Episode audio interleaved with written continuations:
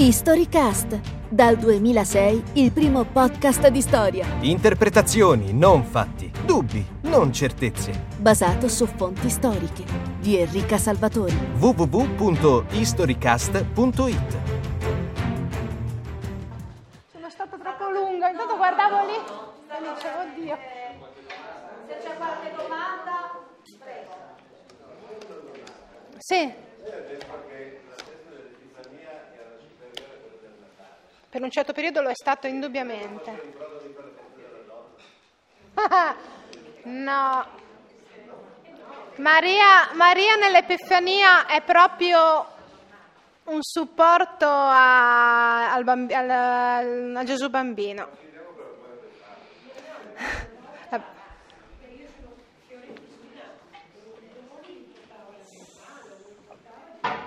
Ma quello è una rielaborazione successiva ancora.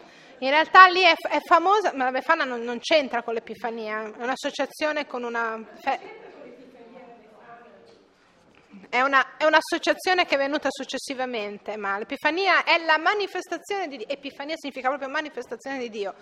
Quindi è Dio che...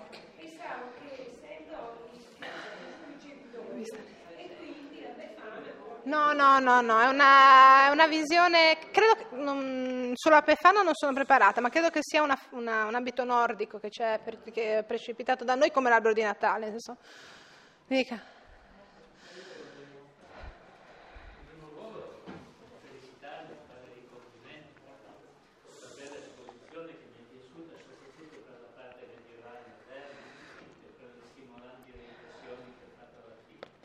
Invece per ciò che riguarda gli inizi avrei alcune domande da proporre. Quindi lei ha detto che giustamente Agostino è stato il primo a formulare l'idea della, della storia lineare. A me pare, adesso le sottopongo la questione, che Agostino sia stato il primo a formulare in termini concettuali, filosofici, teologici e storici questo concetto. Ma questo concetto non è di Agostino. No, è precedente. Questo concetto è implicito almeno nel mondo veterotestamentario ed è l'ossatura del Nuovo Testamento.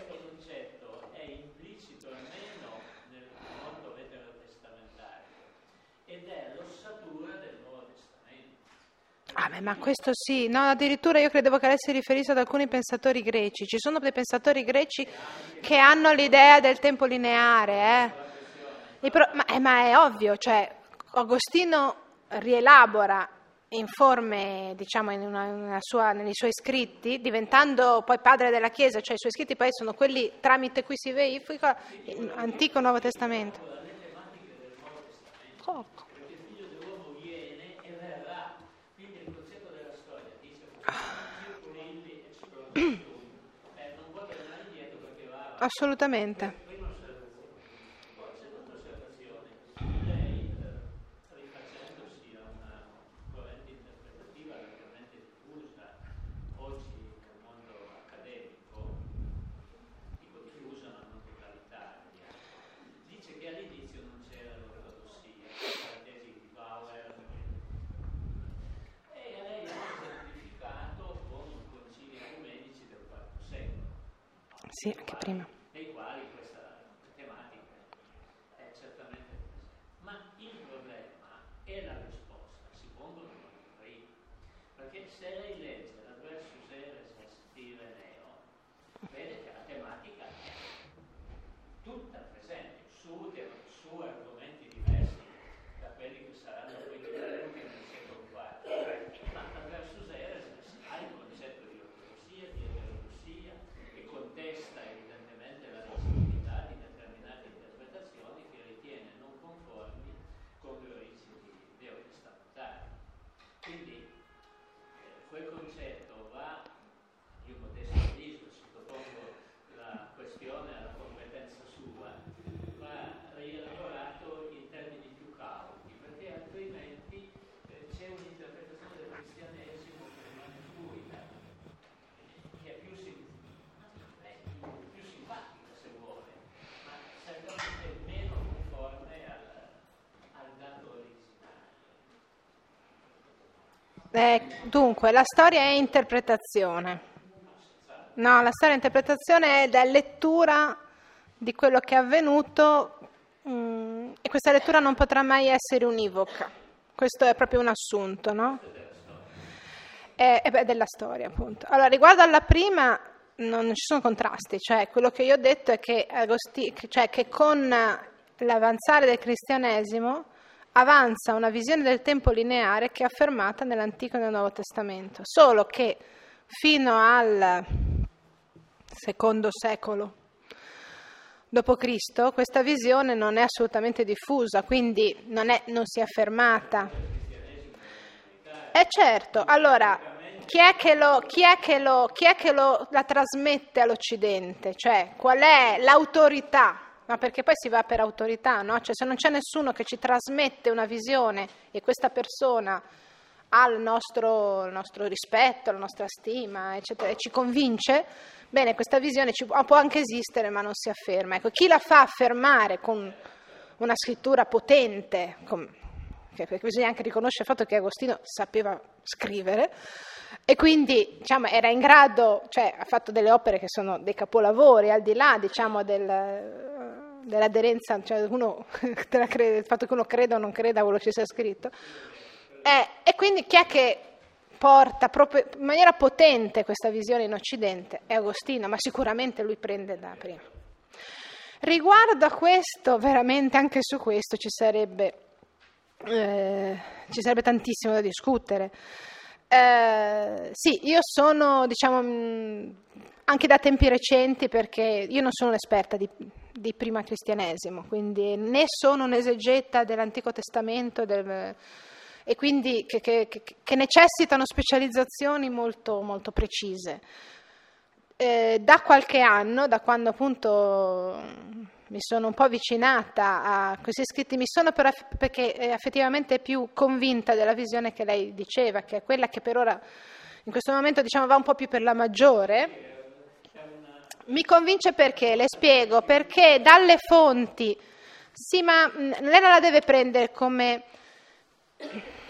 cioè io non l'ho presa come eh, ehm, critica a una, a una visione del cristianesimo, quanto invece percezione eh, di come effettivamente il cristianesimo, cioè uno sguardo un po' più profondo di come il cristianesimo si sia affermato. Allora, in, proprio in sintesi, che cos'è che dice questa, questi studiosi, più, molto più esperti di me, che dicono, dicono se si guarda le comunità cristiane del secondo secolo e della prima metà del terzo, ora eh, sostanzialmente dicono sì, alla fine si è affermato il cristianesimo paolino, tanto che alcuni veramente critici dicono che non si dovrebbe parlare di cristianesimo, si dovrebbe parlare di paolesimo, cioè di un modo di leggere il cristianesimo squadrato su Paolo, no?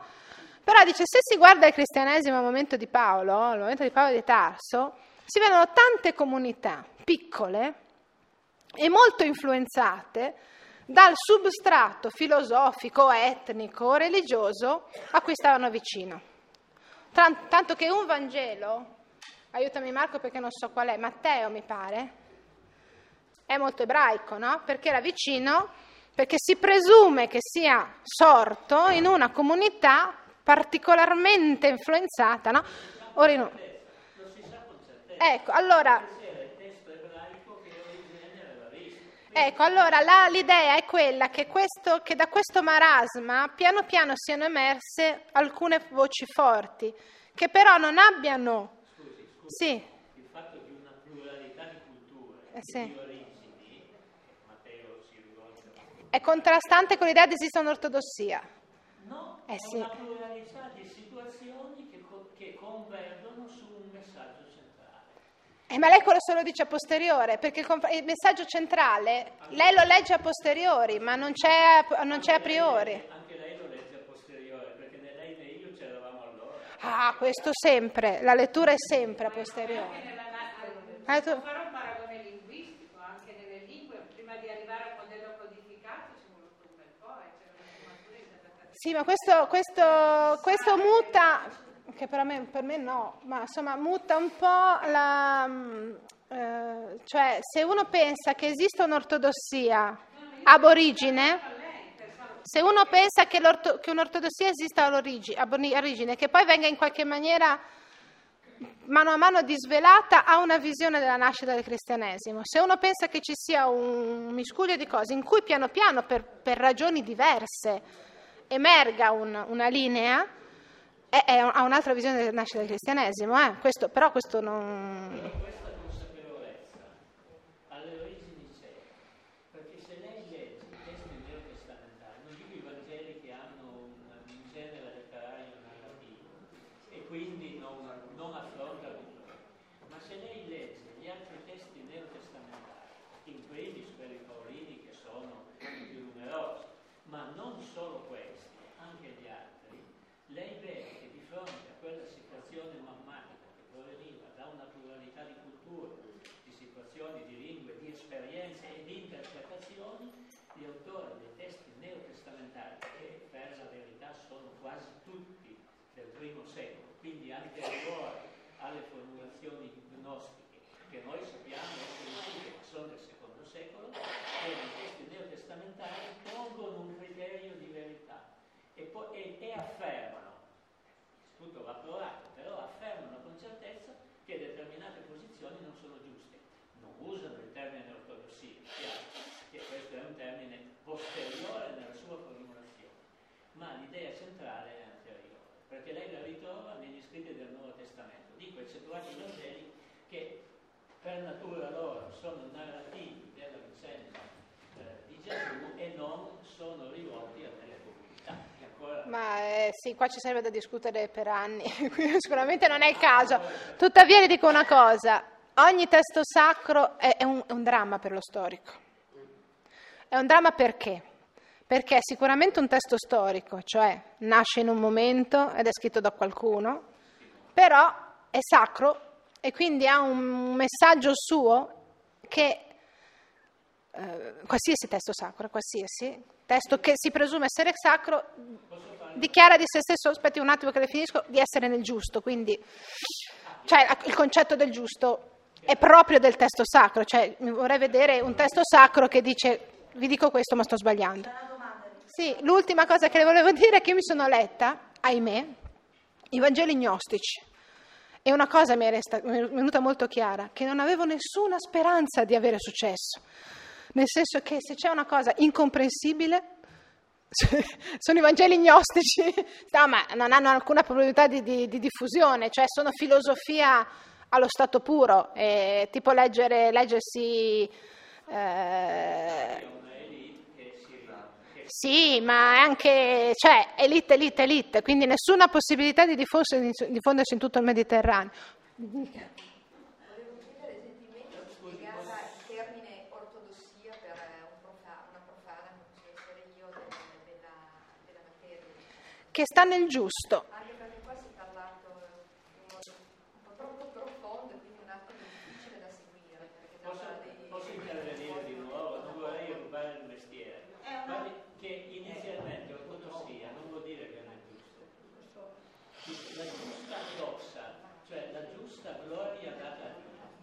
No, l'ortodossia è la misura. Il termine bizantino, l'interpretazione bizantina è nel- nella giusta fede, no?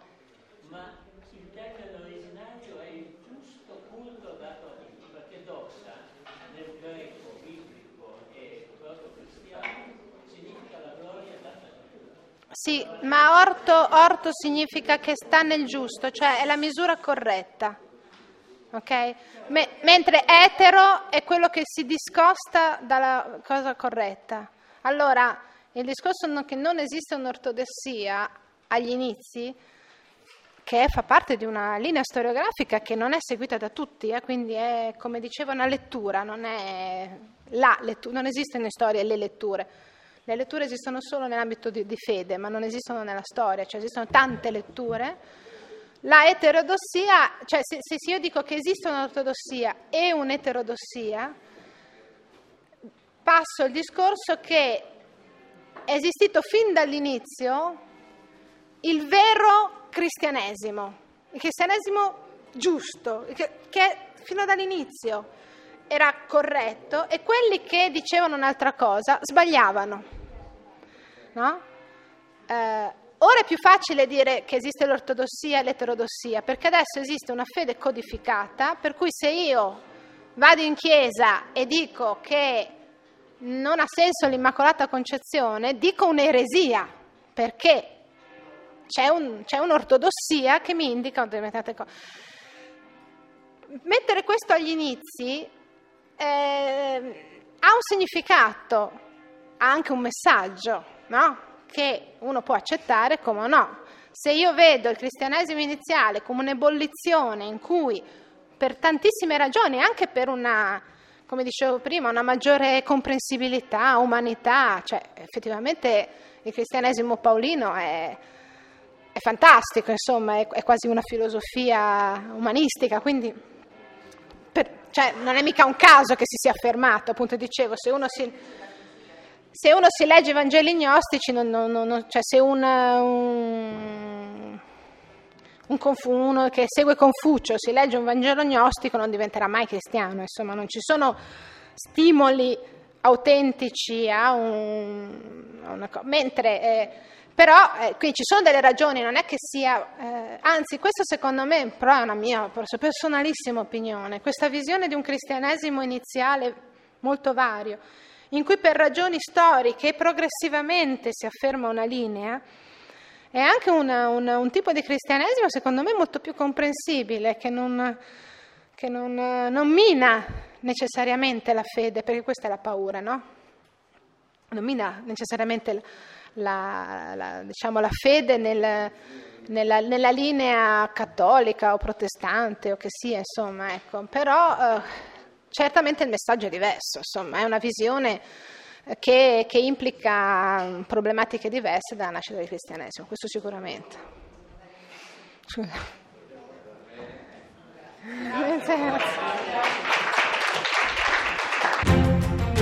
Avete ascoltato un episodio di Storycast? www.historycast.it